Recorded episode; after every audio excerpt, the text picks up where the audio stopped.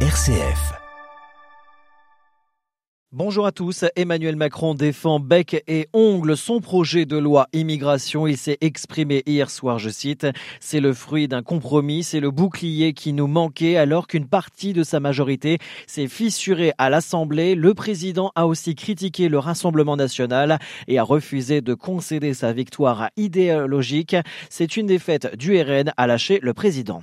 Emmanuel Macron qui, dans son interview, a évoqué aussi la loi sur la fin de vie. Il a promis de présenter un texte en février.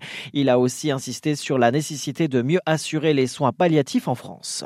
Au Proche-Orient, l'offensive israélienne à Gaza a fait 20 000 morts, dit le Hamas, au moment où une visite du clerc du chef de l'organisation terroriste et des tractations, en coulisses relance les espoirs d'une nouvelle trêve dans le territoire palestinien assiégé. En dépit des multiples appels à épargner les civils, les frappes israéliennes meurtrières se poursuivent sur la bande de Gaza. Ces trois derniers jours, la présidence de la conférence des évêques de France s'est rendue à Rome au Vatican dans le cadre de sa visite usuelle post-assemblée plénière de novembre. Durant ces trois jours, Monseigneur Éric de Moulin-Beaufort, président de la conférence des évêques de France, Monseigneur Vincent Jordi, Monseigneur Dominique Blanchet et le Père Hugues de Walmont ont rendu compte au pape et au préfet de différents dicastères romains des travaux et sujets mobilisant l'Église en France. Le pape François a également tenu à évoquer le sujet sur la fin de vie qu'il suit avec attention et vigilance, en particulier à l'aune du projet de loi en préparation en France.